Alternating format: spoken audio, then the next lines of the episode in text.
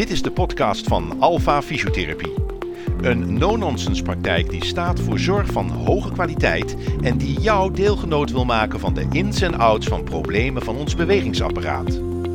In deze podcast word je op een interactieve manier wijzer van interessante en aansprekende onderwerpen.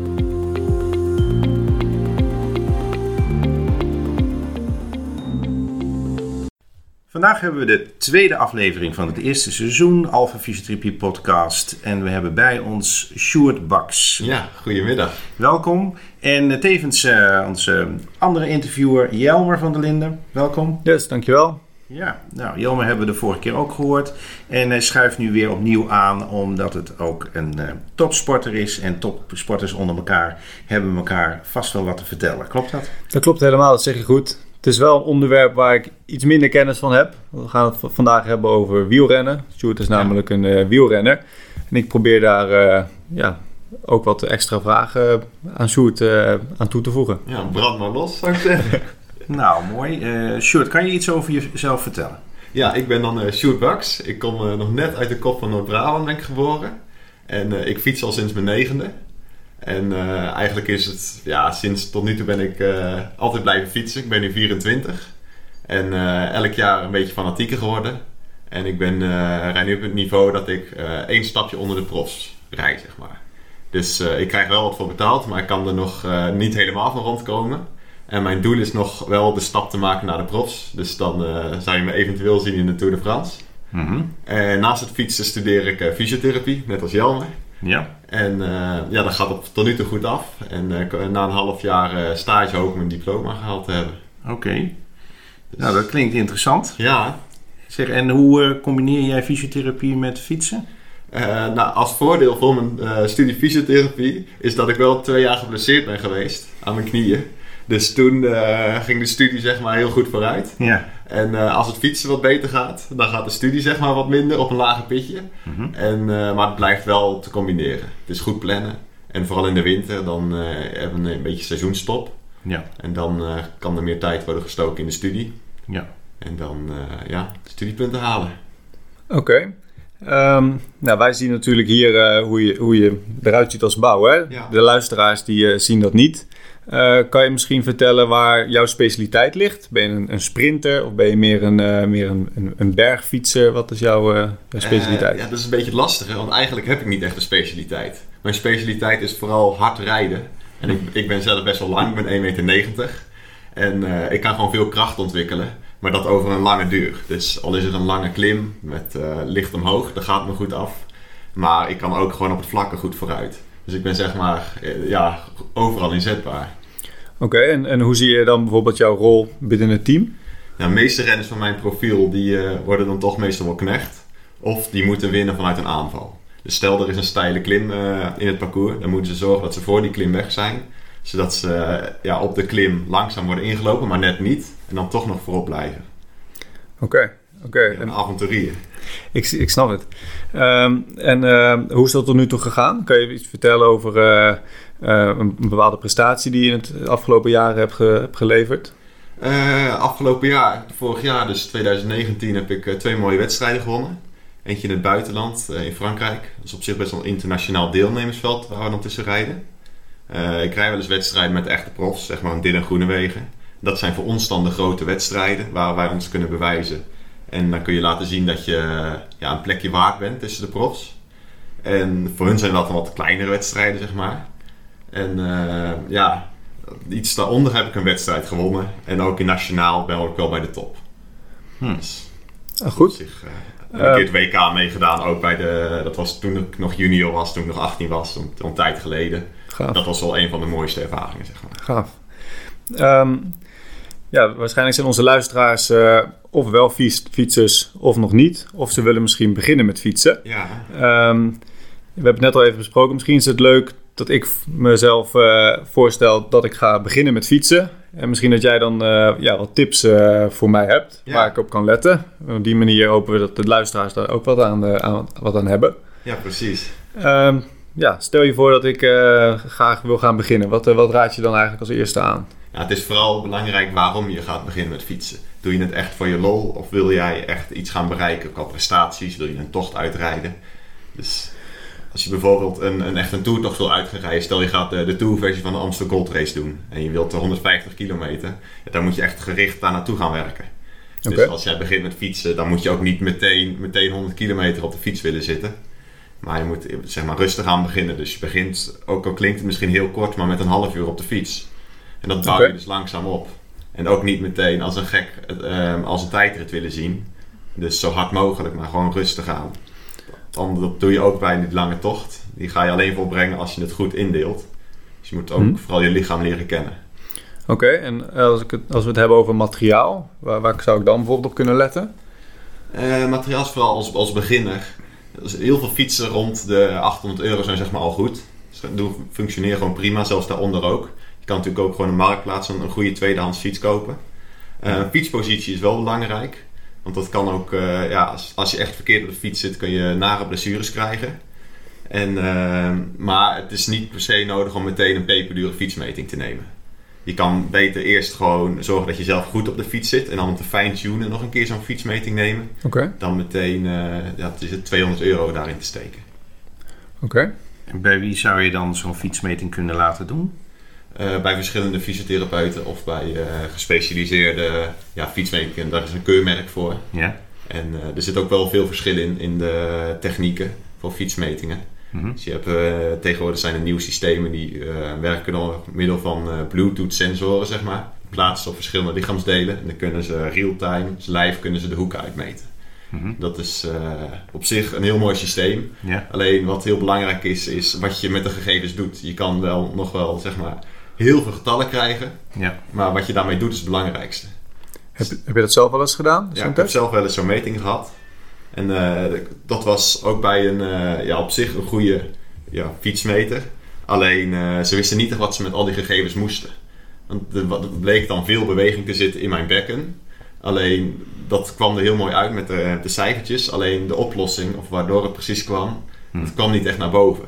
Dus Ja. het was ook van, ik heb er nooit ergens last van gehad, van mijn onderrug bijvoorbeeld. Dus ja, dan is de vraag, moet je er wat mee doen of niet? Ja. Dat eh, moet je goed afvragen. Ja. Dus het is een combinatie bij fietsmeten echt van technologie en van fietsmeten. Ja, en, en de persoon die jou ja, dan daadwerkelijk eh, het- de gegevens analyseert Ja. en ook adviseert, eh, Ja. begrijp ik. Oké. Dus het is echt, eh, echt een, eh, ja, een soort van eh, triangel, zeg maar. In een driehoek. Je bent Ja. echt al als fietsmeter, als klant en met de meetapparatuur moet je Mhm. goed samenwerken. En dan Ja. kan, je, ja, kan je tot een goed eindresultaat komen. Maar als jij bijvoorbeeld de, de input van de klant vergeet, ja, dan komt het eigenlijk, kan je nog iemand best wel verkeerd neerzetten. Toen ik, ehm, ik, heb, ik ben ook ooit eens een keer begonnen met wielrennen, maar toen Ja. ik het advies kreeg, ehm, eh, hoorde ik van oké, je moet in ieder geval een goede maatfiets hebben. Ja. Ehm, en dat deden ze gewoon in de, in de, in de zaak, zeg maar. Ehm, en daarnaast stelden ze mij de vraag, ben je meer een racer of een tourfietser? Ja, En dat had ook weer te maken met de instelling van het stuur, zeg maar. ja. Ehm, wat, wat zou jij eh, adviseren voor een beginnende fietser? Eh, beginnende fietsers die zitten meestal wat rechterop. Dus dan begin je met je stuur wat hoger. Dat is op zich wel een goed punt om mee te beginnen. Want vaak als je gaat fietsen en je zit voor het eerst eh, lange tijd diep, want je zit een stuk dieper dan op een stadsfiets, kun je last krijgen van je onderrug of je nek, want je wilt toch naar voren kijken. Ja. En eh, ja, dus als, om te beginnen kan je beter je stuur iets te hoog hebben dan meteen als een professional willen zitten. En dan kan je wel heel aerodynamisch, dus dat je onder de wind doorgaat, Hmm. willen zitten op je fiets. Maar je kan beter eerst zorgen dat het altijd nog wat omlaag kan dan te gek doen meteen. Ja, of zo'n triathlonstuurtje zie je Ja. ook vaak, hè? Ja, Dat is toch echt wel een station verder. Als je- ja zeker, zeker. Ja. Dus op een tijdritfiets dan zit je, heel, zit je helemaal dubbel gevouwen. Ja. En dat vergt ook training en tijd. Dus het is ook als je een beginnende fietser bent en je hebt eh, bijvoorbeeld wat last van je rug. Mhm. Dat kan ook gewoon tijd vergen en dat het in een aantal ritjes beter gaat. Dat is ook gewoon, je lichaam moet zich daarop aanpassen. En Waar heb jij het meeste op aan moeten passen? Ehm, ja, ik ben al heel vroeg al begonnen met fietsen. Dus dat scheelt vooral dat je dan, dan ben je nog flexibel en mijn lichaam is zeg maar gaan groeien naar de fiets. Dus eh, Ja. mijn, mijn bovenrug is zeg maar behoorlijk krom en mijn nek die is anders dan bij normale mensen zeg maar. Oh oh.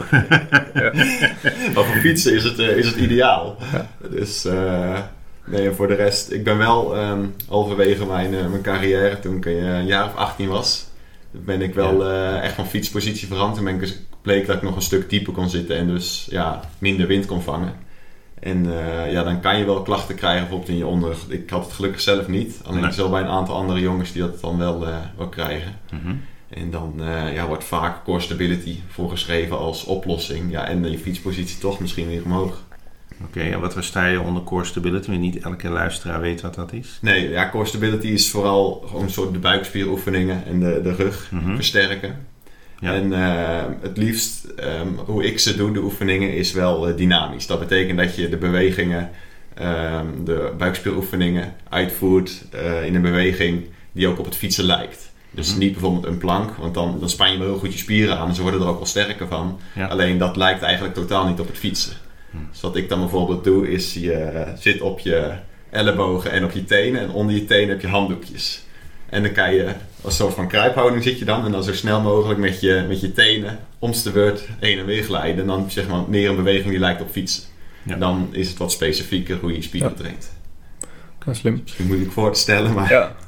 Ehm, zie je ook wel eens, eh, als we het omdraaien, zie je ook wel eens eh, fietsen zoals jij je, je, je dagelijkse tochtje maakt, eh, dat je denkt van, ah, dat, eh, dat zou ik beter niet doen, zeg maar. Ja, het, het is vaak wel als, je- als je fietsers tegenkomt dat, dat ze gewoon te gek willen doen. Dan, eh, ik woon dan nu in de buurt van Utrecht. Dan is het best wel druk met fietsers op de Utrechtse Heuvelrug. En dan kom je inderdaad best wel wat beginners tegen. Ja. En het is hartstikke leuk dat er zoveel mensen fietsen. Alleen dan haal je ze wel eens in en dan doen ze de uiterste best om je bij te houden of weer terug voorbij te komen. Ja. En eh, ja, dat is ook best wel leuk natuurlijk. Alleen het- ze blazen zich va- vaak wel echt op. Mhm. En eh, ze doen het wel een beetje te gek gewoon meteen. En op zich eh, kan het niet zoveel kwaad. Fietsen is niet een hele blessuregevoelige sport gelukkig. Mhm. Alleen eh, het is toch, als je langzaam opbouwt, hou je het ook wel langer vol. Ja, ik snap het. Ehm, ja, je zegt het niet zo'n hele blessuregevoelige sport. Toch hoorde ik je ook wel even zeggen dat, eh, dat jij eh, ja, wel wat blessures hebt gekend al in je toch nog jonge carrière. Helaas wel, ja. Eh, kan je daar eens meer over vertellen? Wat heb je precies gehad? Ik heb een hele specifieke blessure aan beide knieën gehad. De blessure heet het eh, prepatellair frictiesyndroom. Ik weet niet of jullie er al ooit van hebben gehoord. Ik kan me er wel iets van voorstellen. En Ja, ik denk, ja, ik ook wel. Het- Heel vaak wordt het, het eh, ehm, ja, patellair, zeg maar beneden de, de knieschijf, onder de knieschijf, is, wordt vaak gedacht dat dat het de oorzaak is. Het, eh, de klachten die ik had werden vooral omschreven als een zeurderige pijn. En in de loop van het fietsen werd dat steeds erger. En als je dan stopte met fietsen, hield het ook nog wel een tijdje aan. Mhm. En ik heb eh, echt meer dan een jaar gezocht naar wat het nou precies was. Langs verschillende fysiotherapeuten in Nederland geweest en ook langs huisartsen, maar niemand wist het. Hm. En toen ben ik op een gegeven moment zelf op eigen gelegenheid naar een arts in België gegaan. En die wist het binnen 10 minuten. Oké. Dus, eh, en wat het blijkt te zijn, is dus dat bovenop je knieschijf, dus niet eronder. Maar lopen je kniepezen van je quadriceps, je bovenbeenspieren, naar je scheenbeen toe. En daarbovenop heb je slijmbeurzen lopen. Ja. En daartussen zitten peesbladen. Hmm. Er zitten er drie en die lopen kruislings over elkaar. Dat zorgt zeg maar de slijmbeurs in combinatie met de peesbladen dat alles soepel glijdt. Alleen bij mij was het middelste van die peesbladen was bij mij gescheurd. Dus door de herhaaldelijke beweging van het fietsen in combinatie met eh, ja, de aanleg van ik heb nogal puntige botten waar dus die peesbladen overheen lopen. Was door mij een scheurtje daarin ontstaan en rond dat scheurtje is veel littekenweefsel gaan, gaan vormen. Dus dat is helemaal hard geworden. En dat ja, ging steeds verder irriteren. Hm. En dus bij beide knieën hebben ze dus dat littekenweefsel weggesneden. Knie dicht en was het over, zeg maar. Het duurde wel lang om te revalideren. Alleen het is eh, ja, wel voorbij. Oké, Heb, heb je het idee dat je het nu goed onder controle hebt? Of ben je nog wel soms angstig dat het eh, weer terug zou kunnen komen? Ehm, ja, omdat het bij mij zeg maar, niet ontstaan is door een trauma, maar wel gewoon door mijn natuurlijke aanleg, is het nog altijd het risico dat het nog een keer komt. Ja. Het, eh, en ik, het- mijn knieën blijven gewoon gevoelig en dat is zeg maar mijn zwakke plek. En ik moet er goed eh, op letten. Dus bijvoorbeeld door krachttraining te doen, Hm. kan ik ervoor zorgen dat de kans op eh, ja, dat er nog een keer ontstaat eh, kleiner wordt. Zou je eh, bijvoorbeeld als je de bergen ingaat eh, eerder dit soort klachten gaan provoceren? Of heeft dat er niks mee te Nee, maken? dat wordt vaak wel gedacht. Ja. Omdat het, eh, je denkt van, er komt er meer belasting op je knie. Ja. Maar omdat het dus op de patella zit, dus bovenop, Ja. is het niet afhankelijk van de belasting. Dus ik had zelfs minder klachten, al ging ik bergop fietsen en, en op de pedalen. Want Mhm. dan maakte ik minder omwentelingen. Het is dus afhankelijk van hoe snel jij zeg maar, draait met je benen. Want hoe sneller je draait met je benen, Ja. des te meer gaat dat eh, gescheurde stukje pees Ja. gaat over je bot heen. Gaat, Oké. schuurt daar langs. Dus bij mij hielp het eigenlijk heel tegen, eh, ja, tegen draads klinkt het om een zwaarder verzet te rijden. Dus eh, minder omwentelingen. Want als ik het goed begrijp, ehm, ehm, is het zo dat de manier van fietsen is door de jaren heen wel veranderd. Als je het hebt over het aantal omwentelingen, heb ik begrepen dat dat inderdaad juist hoog moet zijn Ja. op dit moment. Want vroeger reden ze met een veel zwaarder verzet. hè? Zeker, zeker. Dus het is eigenlijk niet in jouw voordeel. Nee, in principe niet. Alleen eh, er zijn gelukkig niet zoveel mensen die deze klachten ontwikkelen. Nee. En het is ook alleen als je heel veel fietst. Ik fiets dan eh 25.000 kilometer in een jaar. Ja? En als je een tourfietser bent, dan zou je niet zo heel snel deze klachten ontwikkelen. Nee. Maar het is inderdaad wel dat de trend is ingezet. Eh, het begon met Lens Armstrong door steeds ehm, ja, lichter te gaan fietsen. Ja. En het is op zich goed, want ja, je spaart er toch je- ook je knieën normaal gesproken mee. En je Mhm. heupen. Het is, en je houdt het langer vol. Ja? Dus eh, ja, die spreekt je spieren op een andere manier aan. Oké. En eh, wat nu als optimaal wordt gezegd, is dat je 95 omwentelingen per minuut maakt. Dat is ongeveer het ideaal. Het verschilt per persoon wel een beetje, maar met een afwijking van zeg maar 5 Ja. Eh, wordt dat gezien als het ideaal. En dan rijden alle profs ook al in de buurt. En hoe weet ik dat? Eh, hoe weet ik dat? Of u in de buurt rijdt van Ja, die maar- cadans. Oh, je hebt tegenwoordig allemaal cadansmeters, zeg maar. Oké. Dus, eh, dus een sensor die zit in de buurt van je pedaal en eentje op je fiets. Ah, Oké. En die kan je verbinden met je fietscomputer. Die cadansmeters die zijn nog prima te betalen. Je hebt eh, fietscomputers variëren van een prijs van 15 euro tot eh, 600 euro. Hmm. Maar een cadansmeter dat is nog redelijk schappelijk, zeg maar. Rond, eh, rond eh, 40 euro heb je er wel een. Oké. Oké. ehm, als je hebt het over fietscomputers. Ja. Ehm, je zegt heel veel verschillende soorten. Ehm, wat zou je aanraden voor, eh, voor mij als beginnende fietser? Heb ik voldoende aan mijn, eh mijn multisport horloge, zeg maar? Of zou je zeggen, nou, ga wel wat specifieker voor een, eh, voor een fietscomputer? Nou, al- als beginnende fietser zou ik niet meteen heel veel investeren in een dure fietscomputer. Op je, je smartphone kan je tegenwoordig al best wel veel. En eh, als je bijvoorbeeld een hartslagband hebt, nou, die is dan rond 50 euro, dat is nog wel te doen. Die kan je bijvoorbeeld eh, ja, kopen, aanschaffen voordat je begint met een wattagemeter. Wattagemeter wordt in het, in het profpeloton gezien als de gouden standaard qua meetapparatuur. Hmm. Maar dat is toch wel een eh, ja, duurder, eh, duurder Ja. prijskaartje heeft dat. Ja, ook, ook binnen het hardlopen zien we die eh, nu opkomen, wattagemeters. Alleen ja, met het, met het lopen is het toch wat moeilijker eh, om nauwkeurige metingen te krijgen dan, dan op de fiets. Ja, Ehm, maar ja, dat eh, zie je wel opkomen nu. Logisch, denk ik. Ja, met, met, met fietsen meet je natuurlijk in de krenk. Ja, dus in de krenk zeg maar de, trap, eh, de trappers waar de trappers aan zitten verbonden. Ja. En dat is natuurlijk gewoon een soort van apparaat. Dat is, ja, dat is goed te meten. Dat is gewoon een buigstrip en hoe ver die buigt, dat, dat meet je die kracht. Ja. Dus met hardlopen, ja, dan eh, is dat toch misschien moeilijker om dat te meten. Ja. Even een, een andere vraag, meer over eh, het, het, het trainen eh, als fietser. Oh ja. Ehm, eh, ik als hardloper wissel bijvoorbeeld duurlopen af met, met ook intervaltraining. Verschillende vormen daarvan. Hoe, hoe is dat in het fietsen en hoe doe jij dat zelf? Ehm, ja, fietsen is toch echt een duursport. De meeste wedstrijden, maar ook toertochten waar je aan kan mee- aan mee- meedoen, zijn toch vooral best wel lang. Dus dat is meer dan 100 kilometer. En om dat te halen moet je toch ook wel gewoon je uren maken. Dus eh, variërend fiets ik van 2 tot 6 uur, zeg maar, per rit. Ja, in, in totaal kom ik dan rond de 20 uur in de week. En eh, daar zit wel variatie in, dus ik doe best wel veel intervallen. Dus dan ga ik bijvoorbeeld eh 5 minuten hard, 5 minuten rust en dat 5 keer. En dan zijn die 5 minuten ook wel echt hard. Maar over het algemeen zijn de trainingen die ik doe zijn wel echt rustig. Dat, dat zit dan in de, ja, zoals ik het noem, dat D1. Dat is zeg maar een, een gebied dat je wel 6 uur gewoon eh, goed kunt volhouden. En je kunt er ook prima met een ander praten onder het fietsen, zeg maar. Mhm. En eh, ja, de trainingen verschillen dan in de, in de intervallen die je doet. Dus soms doe je 30 seconden sprints. En soms doe je dan die 5 minuten blokken. Soms een keer een, een klim van 20 minuten. Hmm. Dus het ligt ook een beetje aan wat je specialiteit is. Maar over het algemeen is, Mhm. is de duur het belangrijkst. Het is ook wel afhankelijk van het doel eh, dan Ja. wat je hebt natuurlijk. Ja, Oké.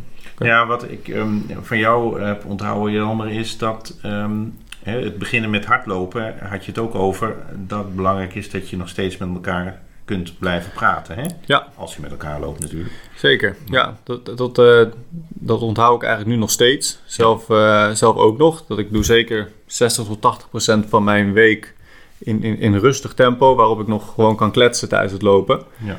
Hè, en ehm, eh, de overige procenten, die doe ik wat harder. Mhm. Dus eh, als ik alles hard zou trainen, dan ben ik binnen no time geblesseerd. Dus Ja. dat is een ja, goed ezelsbruggetje om in je achterhoofd te houden. Van, Mhm. Je moet nog kunnen praten op je rustige tempo. Ja. Anders ga je denk ik toch echt te hard. Ja. Nou, Sjoerd, kijk, ik kan me voorstellen dat je eh, ook gaat trainen voor een specifieke wedstrijd. Ja. Of dat jij in de bergen in Frankrijk rijdt of hier eh, op de Veluwe.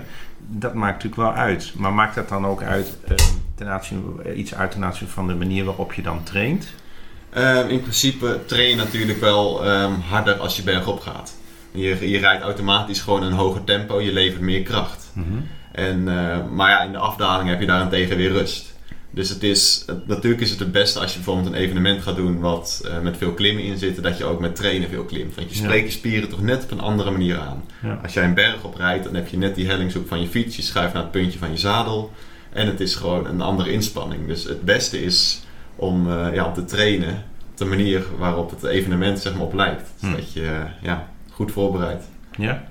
En ja, zelf doe ik dat ook wel voor wedstrijden. Ja. Vaak is het, eh, wij doen meestal drie weken trainingsblokken. Dus drie weken eh, trainen en dan een week wat rustiger. Ja. En we plannen dat dan zo voor een wedstrijd, dat je dan drie weken traint, een week rustig en dan die wedstrijd hebt. Ja. Dus dan heb je, eh, ja, maak je gebruik van supercompensatie. Dus dat je lichaam die overload hebt gehad van, Ja.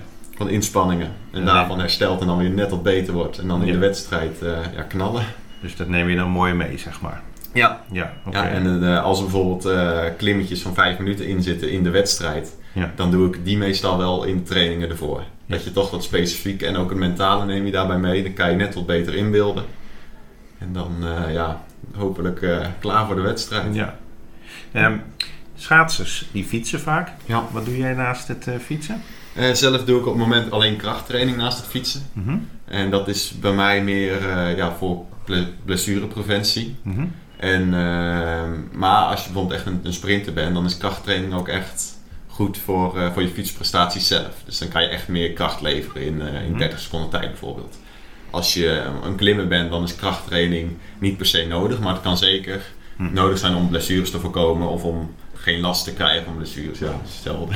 Dus eigenlijk gewoon heel sportspecifiek Ja, trainen. ja, Eh, wat, zeker. wil je, wat wil je? En daar Ja. pas je je training op aan. ja. ja fietsen is natuurlijk wel een, een gemakkelijke sport, redelijk gemakkelijk om mee te beginnen. Hmm. Dus je zou het wel als, als schaatsen bijvoorbeeld in de zomer goed kunnen doen, zoals je zo net zei. Ja. Of als eh, andere sporter als je net een blessure hebt. Of bijvoorbeeld als hardloper als je net last hebt van die Achillespees. Dan kan je een keer op de fiets stappen om Ja. ja. toch je conditie te onderhouden.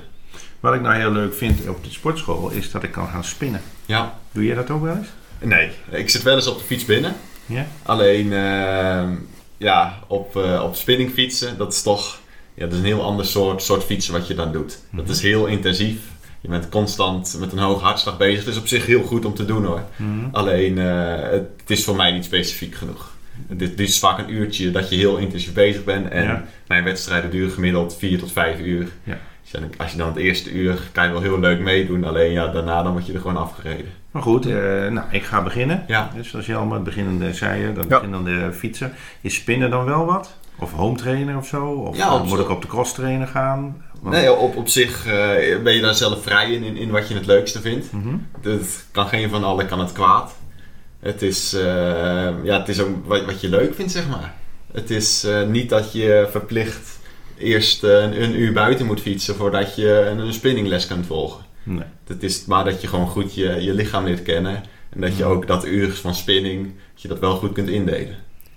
Ja. Dan, eh, Ik, ik neem aan dat jij als, eh, als topsporter ook best wel bezig bent met je voeding. ja. Ehm, hoe is dat bijvoorbeeld als jij, eh, jij gaat voor een tocht en wat, wat neem je dan mee onderweg? En hoeveel drink je? Hoeveel... Nou, eigenlijk begint je voorbereiding voor een tocht begint de dagen ervoor.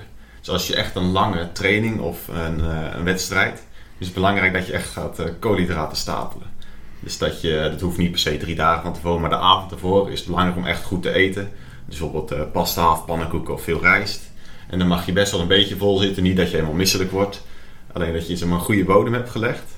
En dan de juiste ochtend, stel het evenement is om eh 10 uur, dat je de s'morgens niet, dan hoef je niet meer zo heel veel te eten, want dan zit het alleen maar in de weg. Dus dan gewoon een normaal ontbijt doen, zoals gewoon. En dan onder het fietsen is het toch van belang om en veel te eten en te drinken. Dus gemiddeld eh, is het bij ons de standaard om 90 koolhydraten per uur te nemen. En dat kan je halen door middel van eh dorstlessen in je bidon, dus dat is isotone drank. Daar zit eh 4 tot 8 gram koolhydraten per 100 milliliter in. En dan nog eh reepjes en jelletjes. Oké. Stel ik ga, voor, eh, ik ga een uurtje fietsen. Heb ik dan een gelletje nodig? In principe niet, omdat je, dat uurtje zou je eigenlijk ook prima kunnen volbrengen op alleen een bidon met water. Als je gewoon goed hebt ontbeten en de avond ervoor hebt, dan is dat niet per se nodig. Je ziet dat inderdaad, dat is ook wel een, een vaak gemaakte fout zeg maar, bij beginners, dat ze meteen aan de sportvoeding gaan. En eh, ja, voor een ritje van twee uur, dat ze alleen maar jelletjes meenemen, soms ook nog onderweg weggooien. Maar dat is eigenlijk helemaal niet nodig. Want je kan gewoon, eh, als je wat langer gaat, ja, dan kan je een, eh, een peperkoek van de Lidl bijvoorbeeld, heb je al genoeg aan. En een bidon met roosvisé. En Mhm. dan zijn zeg maar de, de randzaken, die, eh, ja, die maken ze dan te belangrijk. Ze gaan zich te veel focussen op de, op de kleine dingen om, Ja. te verbeteren. Terwijl je eigenlijk beter eh, ja, een goede training kunt doen of de avond ervoor goed eten. Ja. Dan eh, echt specifieke sportvoeding.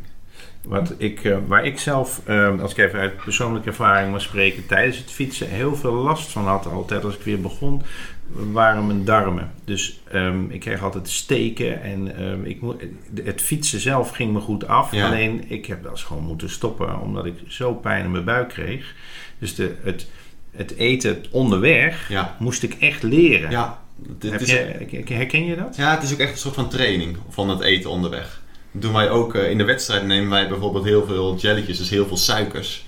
En als je dat niet in de training neemt en ineens in een wedstrijd, dan krijg ik er ook echt last van. Ja. En dus daarom, dat is ook een soort van gewenning. Dus dat moet je ook als je bijvoorbeeld een evenement hebt en eh, je gaat in één keer vier uur fietsen, dan moet je de trainingen ervoor moet je eigenlijk wel even hebben geprobeerd Hmm. van hetzelfde te eten als dat je doet op het evenement. Ja. Niet dat je dan in één keer bijvoorbeeld met, met buikklacht langs de, kant staat. Want Nee. dan, eh, ja, een raap raap. Ja. Dus je zegt van, nou, zoals Jelmer ook eh, suggereert, je hoeft eigenlijk niet iets speciaals te doen als je een uurtje gaat fietsen. Nee, Eh, als je, dan ga je langer onderweg, neem dan wel wat mee. zeker. Eh, een banaantje of zo, of zeg je nou... Nou, zelf train ik meestal wel inderdaad op, op bananen of peperkoek. Ik Ja. train niet specifiek met, eh, met echte sportvoeding. Nee. Maar als het echt een belangrijk evenement is Ja. en eh, een grote wedstrijd, dan je komt ook alleen aan die 90 gram koolhydraten door een specifieke sportvoeding te nemen waar en glucose in zit en fructose. Ja. Dus je, dat komt doordat fructose gaat op een andere manier je lichaam in dan glucose. En daardoor kan je net wel aan die 90 komen. En anders heb je de grens van 60 koolhydraten per uur. Oké. Dus dan, eh, dan ja, als je echt een, een belangrijke wedstrijd hebt, dan moet je wel aan de echte sportvoeding. Nou, ik wil een toerentocht gaan maken. Ja, Ik heb zelf nog wel eens de Elfstedentocht, wielrentocht gereden. Oh, nou, dat is mooi. 240 kilometer. Ehm, waar ik veel last van had, was zadelpijn. Want het, het zitten, dus dat is Ja. een heel. Hè? kent VMO1. Eh, wat zou ik mee kunnen nemen? Eh, tegen de zadelpijn of kan voeding, zeg maar? Nou, ja, wel alle twee. Ja, Vroeger deden ze een soort biefstuk Ja, ja, ja, zeker. ja, in, in die broek, maar dat lijkt me niet zo lekker. Nee, nee. Nee. Nee, ehm, nou ja, voor voeding eh, kan je uiteraard eh, bananen en eh, jelletjes en reepjes meenemen. Mhm. Maar als het zo'n lange tocht is en het is nog ineens op hele hoge intensiteit, dan kun je ook gewoon een, een boterham meenemen. Gewoon een boterham met appelstroop of misschien wel pindakaas. Ja. Als het toch niet zo heel intensief is, dan kan je best wat normaals eten en dat is ook Mhm. goed voor je maag. Als je een keer wat, wat harder of wat normaals, dan vi- vindt je maag dan een stuk aangenamer dan alleen maar de zoete rommel, zeg maar. En wat versta je onder niet intensief? Want wij reden nou, met een stop zo 30 km per uur gemiddeld. Is dat niet intensief? Eh, Voor jou? Ja, dat, dat- voor mij is dat niet intensief, maar dat Nee. verschilt heel erg hoe je niveau is. Eh, stel, je, Gewoon de gemiddelde fietser. ja, stel je fietst, eh, het ligt ook een beetje aan hoe hoog je hartslag is. Dat je het een beetje mee vergelijken. Als jij, eh, of je naar je ademhaling luistert, als je echt je best moet doen en je zit echt te hijgen, dan is het voor jou best wel intensief. Hmm. Maar al kun je dan nog echt makkelijk praten met iemand. Ja, dat is wat net Ja. op ter sprake kwam. Dan kan je prima iets, iets normaals eten Ja. als een boterham onder het, eh, onder het Mhm. trainen. Ja, wat ik altijd wel het, leuke vond van... eh, ik heb niet heel vaak gefietst, maar ik heb een keer in eh, het zuiden van Nederland... eh, een keer een, een wat langere tocht gemaakt. Het leuke vond ik ook altijd eh, dat je dan eh, halverwege een keer op een terras kan zitten... Ja. en een eh, lekker stukje Ja. appeltaart en een cappuccino. Ja, Doe, doe jij dat zelf ook nog wel eens? Ja, dat vind ik zelf eigenlijk de leukste, de leukste ritjes die er zijn. Meestal is, is dat de dag voor de wedstrijd. Dan doen wij niet zoveel, is het vooral rusten. En dan gaan we meestal de finale van het parcours verkennen. Dus dan gaan we zeg maar, een tochtje maken van 30, 40 kilometer. Ja. En dan stoppen we na drie kwartier op een terrasje. En dan nemen we een taartje en dan Lekker. een koffie erbij. Ja, dat is gewoon eh, lekker ontspannen met je ploeggenoten. Ja, dat is ideaal. Zo, eh, zo ga ik het liefst naar de wedstrijden toe. Mooi. Ehm, we gaan zo'n beetje richting het einde van, ehm, hè, van de- deze aflevering. Ja. Ehm, eigenlijk waar ik nog heel erg benieuwd naar ben, is wat zijn jouw plannen? Mijn plan, ik zou eigenlijk nog het liefst eh, prof willen worden. En ik doe daar ook, eh, ook veel voor. Ja? Dus eh, ja, ik, het enige wat ik zeg maar doe is, is fietsen en daarna dan mijn studie. Maar voor de rest ga ik nooit uit of ik, ik eh, drink geen alcohol, ik let op mijn Nee. voeding. Maar ook echt in die volgorde. Fietsen Ja, en dan studie. zeker, zeker. Ja. Want ja, ik heb, nu, nu kan het nog. Als ik ooit stop, Hmm. als ik zeg maar mijn, mijn fietsen ga verlagen, dan kan ik nooit meer daarna nog prof worden. Je verliest wel echt je niveau en je hebt echt een, een opeenstapeling van wedstrijden en trainingen nodig Ja. om het niveau te behalen. En je leeftijd? Ik ben dat ook nog 24, wel? dus ik ben al iets aan de oudere kant. Ja. Maar ik trek er zelf altijd twee jaar vanaf omdat ik twee jaar geblesseerd ben geweest. Oh ja. En eh, ik, het, elk jaar gaat het nog beter. Hmm. Dus als ik zeg op een gegeven moment stagneer en ik blijf op hetzelfde niveau hangen, dan eh, is mijn punt daar dat ik zeg, ik, eh, ik word gewoon fysiotherapeut, zeg maar. Dat eh, is nog niet aangebroken, dus ik hoop nog eh, dit jaar goed af te maken als Ja. de wedstrijden nog komen. Ja. En dan volgend jaar nog een jaar te knallen en er vol voor te gaan en dan prof te worden. En als ik geen prof word, ja, dan heb ik gelukkig nog mijn studie fysiotherapie. En hoe rij je jezelf in de kijker, zeg maar? Eh, vooral door ja, gewoon in grotere wedstrijden tussen de profs echt goed te presteren. Ja. Tegenwoordig is het wel ook belangrijk dat je goede meetresultaten zeg maar, hebt. Ja. Dus dat je bij een inspanningstest goed scoort. Ja. Maar alles staat of valt toch wel met eh, je uitslagen in de wedstrijden. Mhm. Dus dat, eh, ik heb nog dit jaar een paar mooie wedstrijden en daar hoop ik dan eh, goed te presteren. Mhm. Of jouw taak in de, een wedstrijd. Want stel, hè, je had over knechten. Ja, Dan zal je nooit als eerste over de streep nee, komen. precies. En eh dan moet je ook een beetje afdwingen in de trainingen ervoor en de andere wedstrijden. Dus Ja. ik rijd dan in de ploeg en de afgelopen periode heb ik wel laten zien dat ik eh, een van de betere ben. Ja. Dus dan ben ik in de wedstrijden die komen, ben ik zeg maar de kopman en dan rijden die andere jongens voor mij. Maar stel in de eerste etappe is een ploeggenoot van mij heel erg sterk. Ja. Ja, dan ben ik de tweede etappe niet de beroerdste, de beroerdste niet om voor hem ook op te rijden, zeg maar. Nee, om te Dus gaan is- werken voor de ander. Ja, dus je Ja. moet eerst afdwingen en dan eh, ja, kan je voor een ander werken. Ja. ja. Nou, mooi. Ja. Ehm, we hebben nog ehm, het woord van de maand. Oh ja. Ja. Ehm, vertel eens, je had hem zelf eh, voorgesteld. Ja, Kan je er iets over net vertellen? een beetje kort over gehad. Het woord eh, van de maand is Zwift. Misschien eh, heeft iemand er al wel eens van gehoord. Ja? Zwift is een trainingsplatform voor eh, online fietsen. Dus je fietst zeg maar in een virtuele wereld. Ja. Dus eh, je zit of op een home trainer of je fiets staat verbonden met een home trainer. En die meet hoeveel kracht jij levert. En dat stuurt hij door naar je computer. En eh, ja, via je computer kun je zeg maar, het spel Zwift opstarten. Ja. En dan fiets je in een virtuele wereld tegen anderen. Oh. En daar werd in, eh, in de coronaperiode heel veel gebruik van gemaakt. ja, dat is wel best. Ja, alle fietstrainers waren eh, online uitverkocht, waarmee je dus eh Oh, kon ja. zwiften. En er werden ook verschillende wedstrijden georganiseerd en profs deden daaraan mee. En het, heeft echt, het is echt een hype geweest. Ja? En nu is een beetje de vraag van, blijft dat de komende jaren? Of is het nu dat er weer buiten gefietst kan worden? Ja. Dat eh, mensen toch liever naar buiten gaan. Want het is wel iets wat je natuurlijk ook in, gewoon in de donker makkelijk kunt doen. Ja, en de wintermaanden. Ja, precies. Is, Ja. het, is het wel iets wat jij nu nog in je, in je, in je week doet? Eh, zelf nu niet. Het is natuurlijk nu mooi weer buiten in Nederland. En eh, het liefst train ik ook gewoon buiten, want daarom ben ik ook gaan fietsen. Je gaat lekker door de natuur, de wind door je haren, weet je wel, helm op. het is toch het vrije gevoel. Ja. En dat vind ik eh, soms een beetje eraan ontbreken aan bij het eh, virtuele fietsen. Maar er zijn mensen die doen alleen maar virtueel fietsen. En die vinden zeg maar, het spelelement in het virtuele fietsen is voor hun de reden om te gaan fietsen. Oké. En die, eh, ja, Het heeft beide heeft het wat. Ja, je, je hebt natuurlijk niet het risico eh, om onderuit te gaan. Nee, precies. Dat is een van de voordelen. En het is, het is lekker makkelijk thuis. Ja. Het is alleen nog dat er wel eens in vals gespeeld kan worden. Maar dat, Oh. dat, Ja? ja, dat is eh, zeg maar je leven en kracht per kilo lichaamsgewicht. En als je dan bijvoorbeeld een paar kilo lichter opgeeft, Oh ja. typ dat in in de computer, dan lijkt je ineens heel sterk. Ja, ja. Dus, eh, maar in de grotere competities moet je al een filmpje sturen van eh, dat je jezelf weegt. Dus Ja. dan proberen ze dat eh, mogelijkheid op valspelen eruit te halen. Ja. Maar eh, het blijft soms wel. En eh, het is ook een beetje op eerlijkheid gebaseerd. Oké. Dus maar, het is zeker een leuk alternatief voor als het eh, uit of buiten regent of het is donker. Ja. En je, wil- of, eh, ja, je vindt de stap nog een beetje groot of je vindt het eng om in een groep te fietsen. Ja. Maar je wilt toch een wedstrijdje doen. Ja, dan kan je op deze manier toch, eh, Ja. Toch een wedstrijd tegen anderen doen. Mooi. Dus, Eh, de laatste.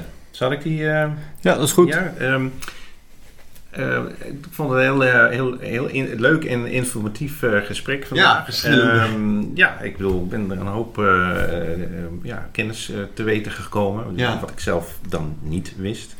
Ehm, zou jij als laatste nog eens een, een soort van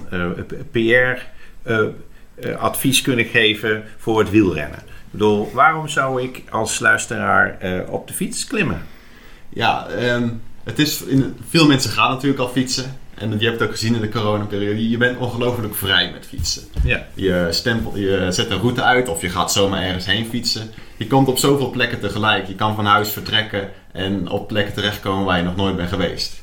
Je, je ontmoet zomaar mensen, je maakt een keer een praatje. En je komt op andere plekken. En het, het is gewoon, voor mij is het echt het gevoel van, van vrijheid. En ja, eh, ook gewoon fietsreisjes zeg maar, maken. Ergens heen gaan om daar mooi te fietsen. Ja. En je kunt jezelf ook nog lekker eens uitleven onderweg. Maar dat bepaal je dus helemaal zelf. Als jij zelf het mooi vindt om bloemetjes te kijken onder het fietsen, kan het ook. Als je het mooi vindt om, om een bergje heel hard op te rijden en bovenop helemaal buiten adem te zijn, ja, dat kan ook. Ja. Dus ik vind vooral echt de vrijheid van het fietsen is. eh, Dus er zit ook duidelijk een mentaal aspect zeker. eh, voor Ja. jou bij. Ja, Daarom doe je het ook. ja, ja, het is toch eh, ook het competitieve is dan natuurlijk bij mij heel belangrijk. En dat, eh, ja, dat gaat er niet zo snel uit, denk ik. Nee, hè? Maar het is ook wel gewoon even lekker je hoofd leegmaken. Ja, zeker. Dat herken ik wel met het hardlopen. Ja, Ja. heb ik dat ook. Dus dat eh, herken ik. Ja. Nou, mooi. Mooi. Ik denk dat we Ja. een beetje kunnen afronden. Ja. In ieder geval bedankt, Sjoerd. ja, graag gedaan. Ik vond het eh, ja, gezellig. Ja, ehm, ja, mochten mensen nog vragen hebben, dan kunnen ze eh, via de social media kanalen, denk ik, alsnog jou eh, bereiken. Ja, Ehm, zeker. Op, op wat, wat is eh Ik, je eh, social media kanaal? Vooral op Instagram heb ik gewoon een openbaar profiel. Dus daar kan iedereen mij een berichtje sturen. Dat is uh. Met uh, BAX is mijn achternaam. En uh, ik heb natuurlijk best wel veel onderwerpen besproken. Maar alles, uh, ja, soms een beetje kort. Dus als ze wat uh, verder diepgang inderdaad willen, ja, wees niet bang om een berichtje te sturen. Ja, misschien komt er nog wel een vervolg op de podcast eh, waar we nog wat dieper eh Ja, Ja, een aantal onderwerpen in Ja, kunnen gaan. ja, Ja, goed idee. Oké, thanks Sjoerd. ja graag gedaan. yes. Bedankt voor het luisteren. Deze podcast kunt u elke maand horen met elke keer een aansprekend onderwerp. Wilt u meer weten over het onderwerp en of Alpha Fysiotherapie iets voor u kan betekenen? Kijk op social media, bijvoorbeeld op www.alphafysiotherapie.nl. Tot de volgende keer.